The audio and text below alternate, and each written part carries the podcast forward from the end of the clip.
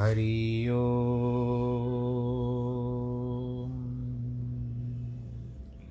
हरि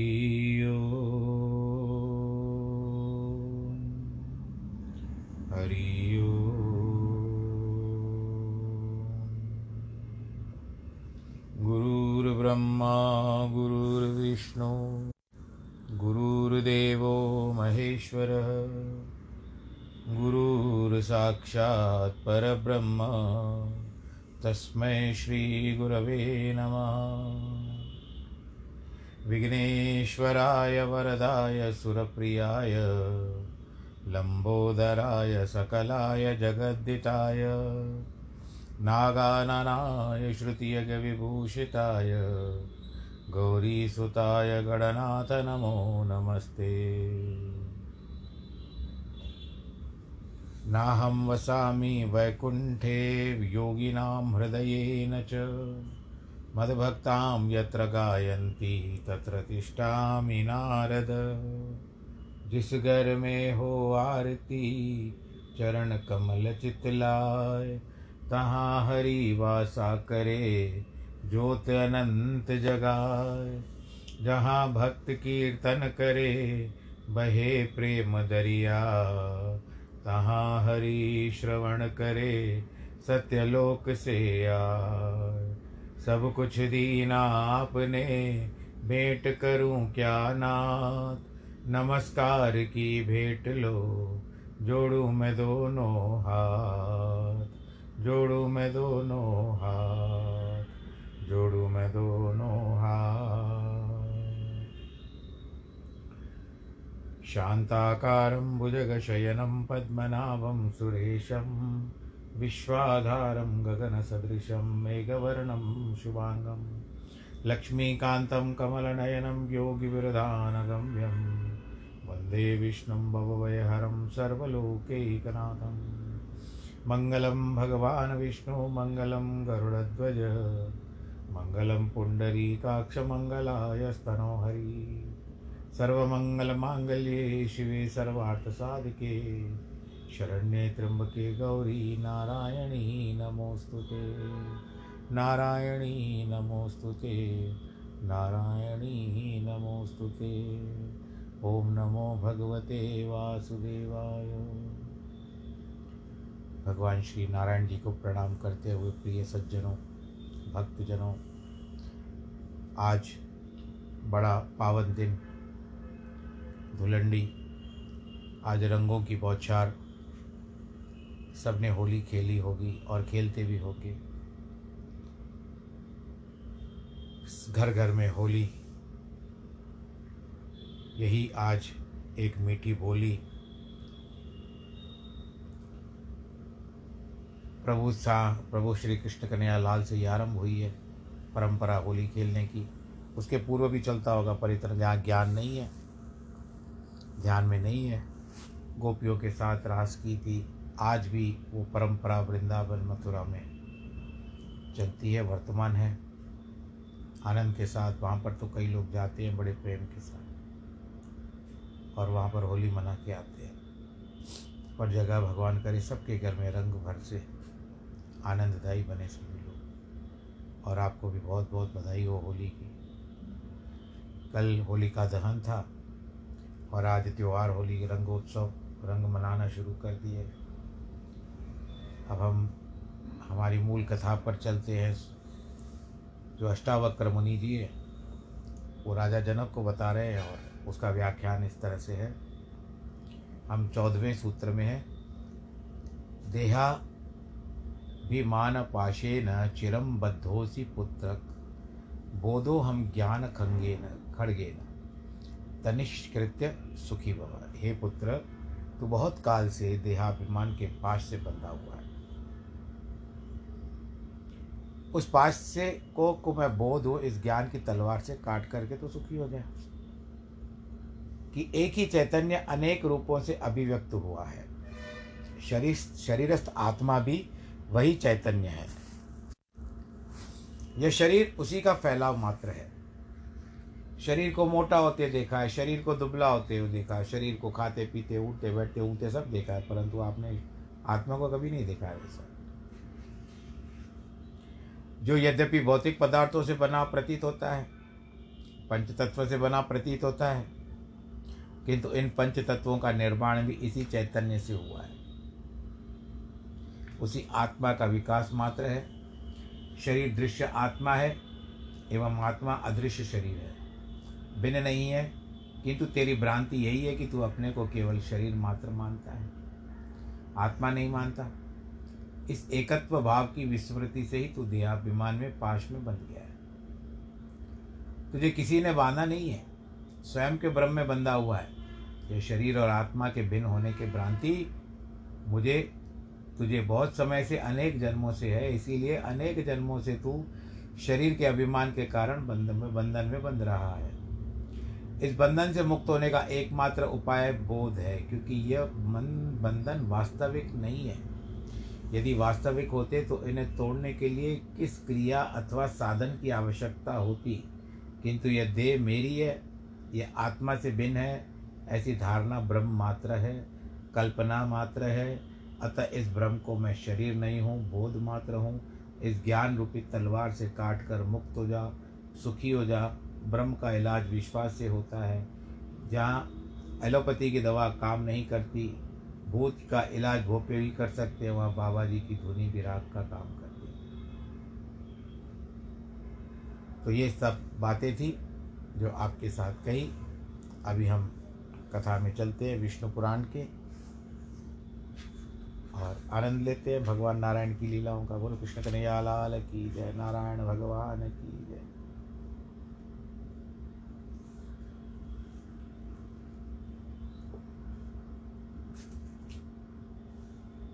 पृथो पुत्रो तु धर्मज्ञो जज्ञाति विद्वानो द्विवादिनो शिखंडनी हविर्धामंतधा नाद्वय जायते।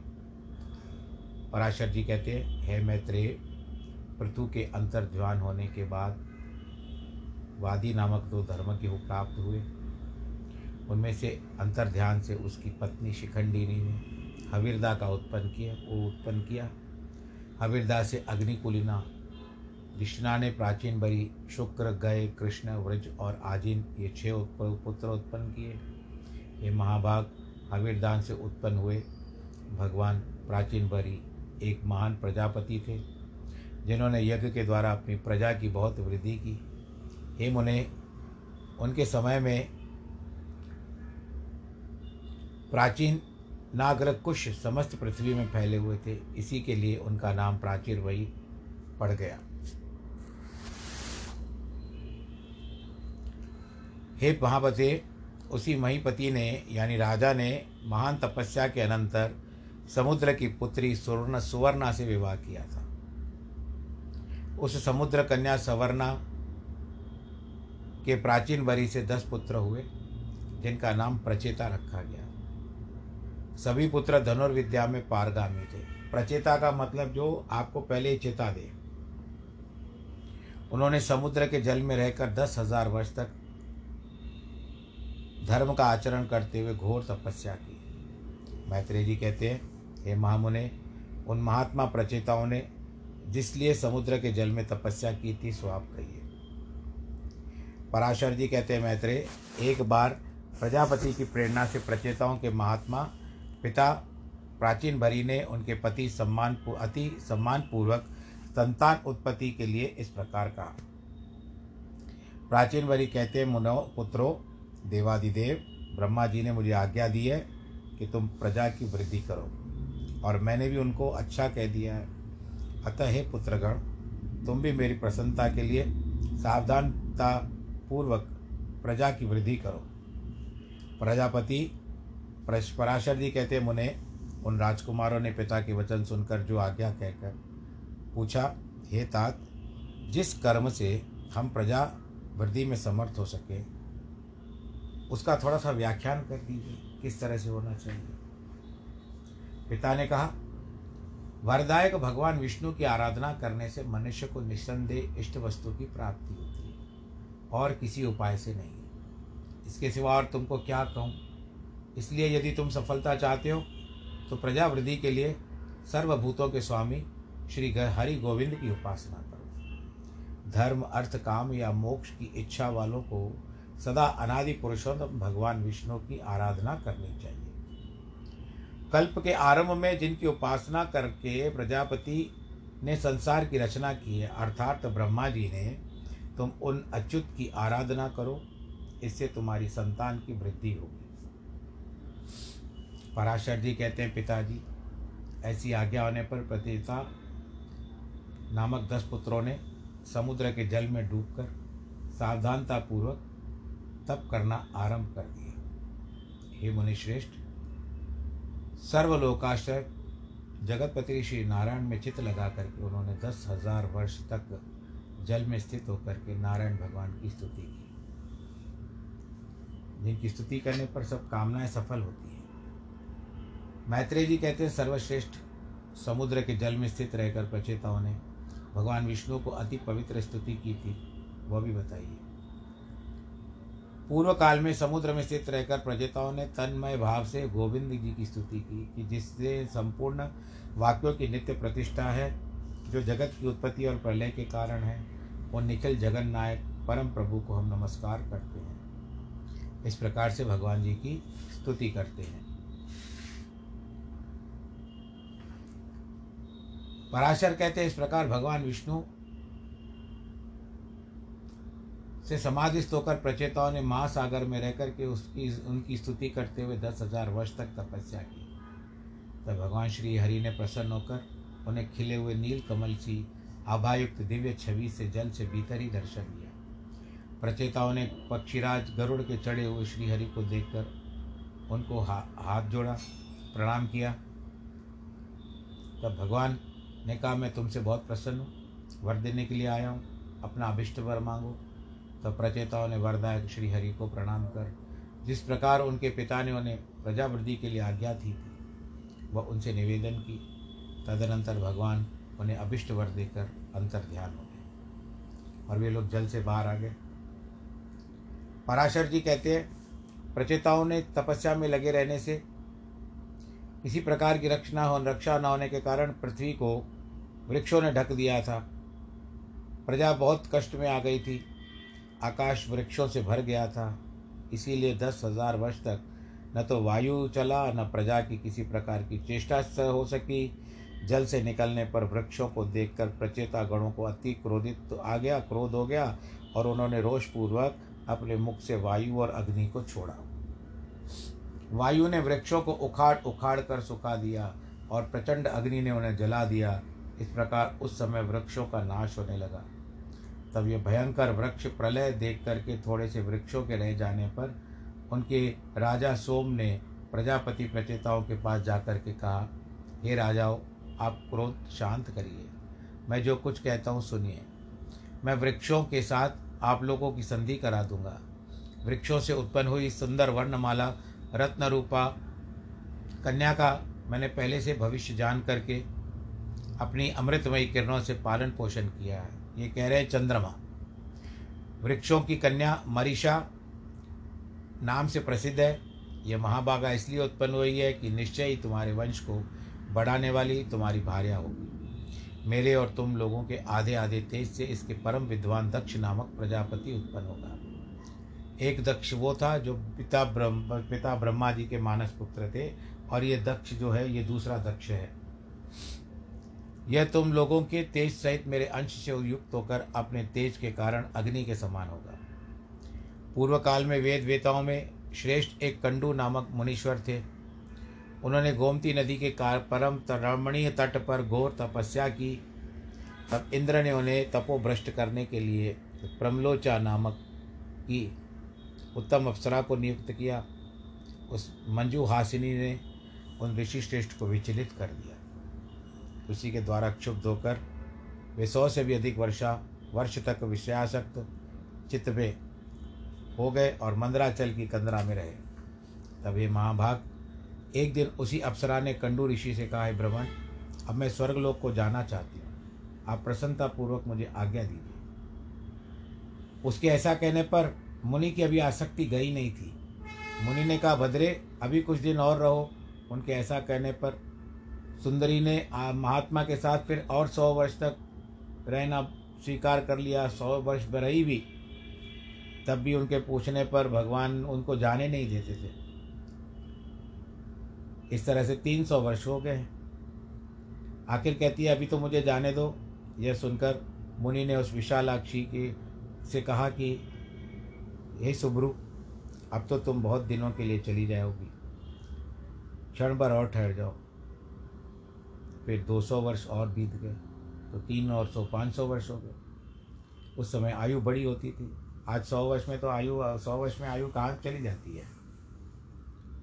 जब जब सुंदरी जाने के लिए कहती तो कंडू ऋषि उसको रुकवा देते, नहीं जाने देते। आखिर में उस दक्षिणा से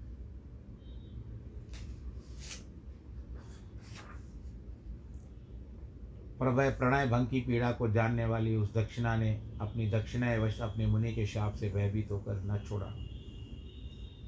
तो महर्षि महोदय की कामाशक्ति के साथ अहर्निश श्रमण करते समय बहुत समय बीतता गया। एक दिन वह मुनिवर बड़ी शीघ्रता से अपनी कुटी से निकले। उनके निकलते समय सुंदरी बोली, आप कहाँ जाते हो? मुनि ने कहा, शुभ दिन अस्त हो चुका है, इसीलिए मैं संध्या उपासना करूँगा। नहीं तो नित्य क्रिया नष्ट हो जाएगी। तब उस सुंदर दांतों वाली ने उन मुनीश्वर से हंस करके कहा सर्वधर्मक, क्या आज ही आपका दिन अस्त हुआ है? हे विप्र, अनेकों वर्षों के पश्चात आज आपका दिन कैसे अस्त हुआ मुनि बोले, बद्रे, नदी के सुंदर तट पर तुम आज सवेरे ही तो आई हो। मैंने आज ही तुमको इस आश्रम में प्रवेश करते देखा है। जब दिन के समाप्त हो जाने पर संध्या काल हुआ, फिर सच तो कहो कि ऐसा उपवास क्यों करती हो? ब्रह्मलोचा बोली ब्राह्मण आपका कथन सही है कि तुम सवेरे ही आओ, आई हो, ठीक है? इसमें झूठ नहीं है, परंतु उस समय तो आज सैकड़ों वर्ष बीत चुके हैं। सोम ने कहा, तब उस प्रपर ने उस विशालाक्षी से घबरा कर पूछा, अरे बीरू क्या बात है? मुझे बता। ब्रह्मलोचा ने कहा, अब तक 907 वर्ष छः महीने, तीन दिन और भी बीत चुके हैं। ऋषि बोले तो फिर ठीक कहती है ये शुभे, मेरी हँसी करती है। मुझे तो ऐसा प्रतीत होता है कि मैं स्थान पर केवल एक दिन ही रहूँ। ब्रह्मलोचा ने कहा ब्रह्मन, आपके निकट में झूठ कैसे बोल सकती हो? सोम ने कहा राजकुमार, उसके ये सत्य वचन सुनकर मुनि ने कहा, मुझे दुखकार है। मैं इसके साथ इतना समय रहा, अपना सब कर्तव्य भूल गया। मुनि कहते, अरो तो मेरा तप नष्ट हो गया है। सब कुछ खत्म हो गया। इसके मोह ने मेरा सब कुछ भस्म कर दिया। मैंने अपने मन को जीतने की कोशिश की, पर मन ने मुझे जीत लिया। मुझे छह उर्मियों उर्मियों ने जीत लिया। क्षुदा पिपासा, लोभ, मोह, जरा और मृत्यु। नरकगाम कर दिया, नरकगामी कर दिया मुझे। इस प्रकार उस धर्म के मुनिवर, जिसका नाम, जिनका नाम कंडू था, अपने आप में निंदा करते हुए उस अप्सरा से कहते, अरे पापनी, अब देखो ये हो गई। अब तेरी जहाँ से इच्छा हो, चली जा। तूने अपने भाव भंगिमाओं से मुझे मोहित करके इंद्र का कार्य तो तूने पूरा कर लिया। मैं अपने क्रोध से प्रज्वलित अग्नि द्वारा तुझे भस्म नहीं करता हूँ। क्योंकि सज्जनों की मित्रता साथ पग साथ रहने से हो जाती है। मैं तो इतने दिन से तेरे साथ रह चुका हूँ। इसमें ते, इसमें तेरा दोष भी क्या है? जो मैं तुझ पर क्रोध करूँ, दोष तो सारा मेरा ही है। क्योंकि मैं बड़ा ही अजितेंद्रिय हूँ। मैंने अपने इंद्रियों को अपने वश में नहीं रख पाया। तो महा मोह की पिटारी है। अत्यंत निंदनीय है।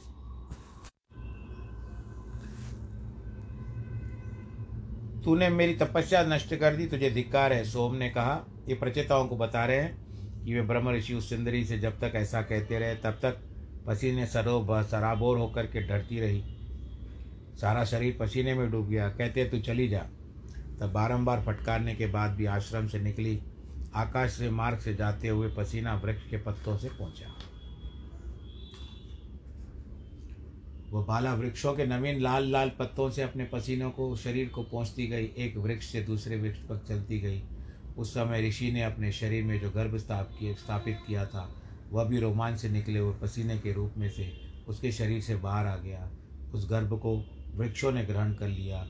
उसे वायु ने एकत्रित होकर के अपनी किरणों से उसे पोषित करने लगा।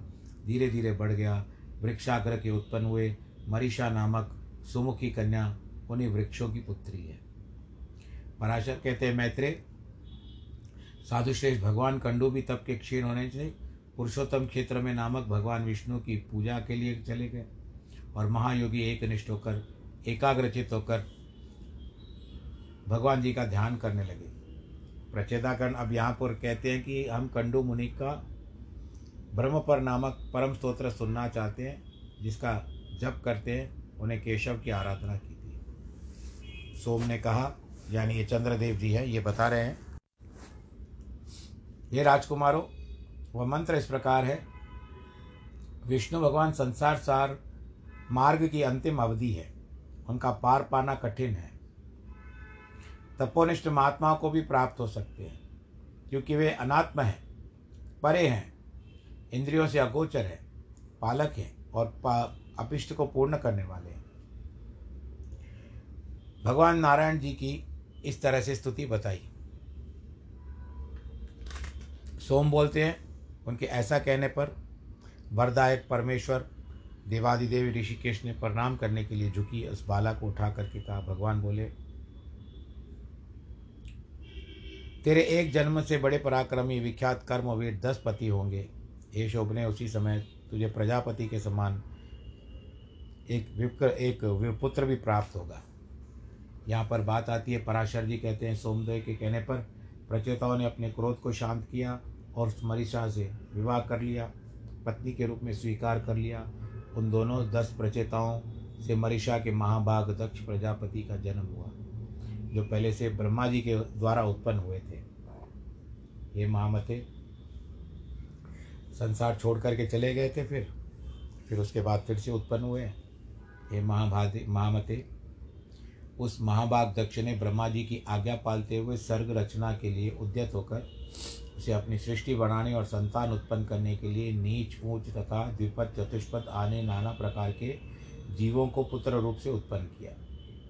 प्रजापति दक्ष ने पहले मन से सृष्टि की, फिर स्त्रियों की उत्पत्ति की। उनमें से दस धर्म और तेरह कश्यप को दी। काल परिवर्तन से नियुक्त। अश्वनी आदि सत्ताईस नक्षत्र जो हैं, चंद्रमा को ब्याह दी उन्हीं से देवता, दैत्य, नाग, गौ, पक्षी, गंधर्व, अप्सरा, दानव आदि उत्पन्न हुए। हे मैत्रेय, दक्ष के समान समय से प्रजा स्त्री पुरुष के संबंध से द्वारा होना आरंभ हो गई। इसके पहले अत्यंत तपस्वी प्राचीन सिद्ध पुरुषों के तपोबल से होती थी। हे महामुने, मैंने तो सुना था कि दक्ष जन्म ब्रह्मा जी के दाएँ अंगूठे से हुआ था, फिर वे प्रचेताओं के पुत्र किस प्रकार हुए? पराशर जी कहते हैं, मैत्रेय, प्राणियों की उत्पत्ति और नाश निरंतर हुआ करते हैं। इस विषय में ऋषियों ने अन्य दिव्य दृष्टि पुरुषों को कोई मोह नहीं हुआ। ये दक्षादि तो युग युग में होते रहते हैं वे लीन हो जाते हैं। इसके लिए मैत्री जी कहते हैं ब्राह्मण अब मुझे देव, दानव, गंधर्व, सर्प और राक्षसों की उत्पत्ति का विस्तार पूर्वक वर्णन करके बताइए। पराशर जी कहते हैं, स्वयंभू भगवान ब्रह्मा जी, ऐसी आज्ञा होने पर तुम प्रजा उत्पन्न करो। दक्ष ने पूर्व काल में जिस प्रकार प्राणियों की रचना की थी, वह सुनो। उस समय पहले तो दक्ष ने ऋषि गंधर्व, असुर और सर्प आदि मानसिक प्राणियों को उत्पन्न किया। इस प्रकार रचना करते हुए उनकी और प्रजा न बढ़ी तो प्रजापति ने सृष्टि की वृद्धि के लिए मन में विचार कर पति पत्नी के द्वारा संतान की उत्पत्ति करवाई। फिर सर्ग इत्यादि आरंभ हुआ। अब उसके द्वारा हैश्वर गण हयश्व गण उत्पन्न हुए। उनको बेच दिया। ज्ञान सीखने के लिए तो भाई सांसारिक बातें सीखने के लिए तो नारद जी रास्ते में मिल गए। और ये कहते हैं कि, हे अश्वगण, आप लोगों ने ऐसी चेष्टा प्रतीत कि आप प्रजा उत्पन्न करेंगे, सो मेरा यह कथन सुनो। खेत की बात है, तुम लोग अभी निरे अनिभिज्ञ हो, क्योंकि तुम इस पृथ्वी का मध्य ऊर्ध्व ऊर्ध्व यानी ऊपरी भाग और अध यानी नीचे कुछ भी नहीं जानते। फिर प्रजा की रचना किस प्रकार करोगे? तो नारद जी ने उनको सारी बातें ऐसे बता दी कि उनका संसार को उत्पन्न करने का मन ही बदल गया। वह सब भिन्न भिन्न दिशाओं में चले गए और वहाँ से लौटे ही नहीं। ऐश्वर्यों के चलने के बाद प्रचेताओं के पुत्र दक्ष ने वैरुण, वैरुणी से एक हज़ार पुत्र उत्पन्न किए।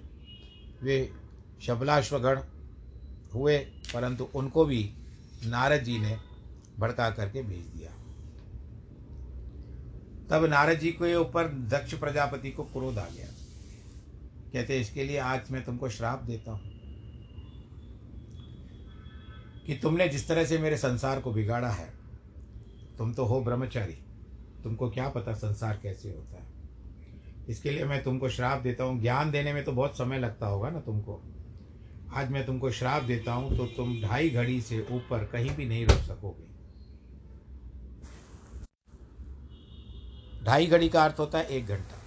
एक घंटे से तुम ज़्यादा रुकोगे तो तुम्हारे सर में दर्द हो जाएगा, सिर व्यथ्या शुरू हो जाएगी। उस दिन से नारद जी है ना, एक स्थान पर बहुत समय पर तक नहीं रुक सकते हैं। तो ये सारी बातें कथा जो बताई गई है,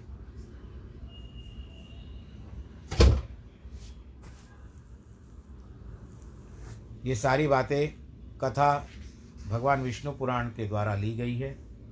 इसमें हम प्रथम अंश में चल रहे हैं। तो ये सारी बातें, एक के पीछे एक एक के पीछे एक। अब जिस तरह से आपने दक्ष प्रजापति की कथा सुनी, अब इसके आगे फिर नरसिंह अवतार की कथा आएगी, फिर हिरण्य कश्यप की आएगी, दिग्विजय की और प्रहलाद का चरित्र आएगा। और पता है कि आज के दिन प्रहलाद चरित्र को, नरसिंह भगवान को, अभी आने वाला समय जो होगा नरसिंह अवतार का, वो है वैशाख की शुक्ल पक्ष की नरसिंह चतुर्दशी होती है। तो उस दिन पर भगवान नरसिंह का अवतार सायंकाल के समय हुआ था। यह भी आपको जग विदित है। तो आज कुछ इतना प्रसंग सामने आ नहीं रहा है कि मैं इसको और जोड़ सकूँ। तो मैं कथा को यहीं पर विश्राम देता हूँ। आप सब लोग अपना ख्याल रखिएगा। ईश्वर आप सबको खुश रखे, आनंदित रखे और रंग से भरे। आपका घर जीवन, आपका प्रतिक्षण, आपका जीवन जो है रंग से भर जाए। इसका इस निवेदन के साथ, भगवान नारायण जी के निवेदन के साथ, मैं आज की कथा को यहीं पर विश्राम देता हूँ। आज जिनके जन्मदिन और वैवाहिक वर्षगांठ है, वे सबको बहुत बहुत बधाई। नमो नारायण।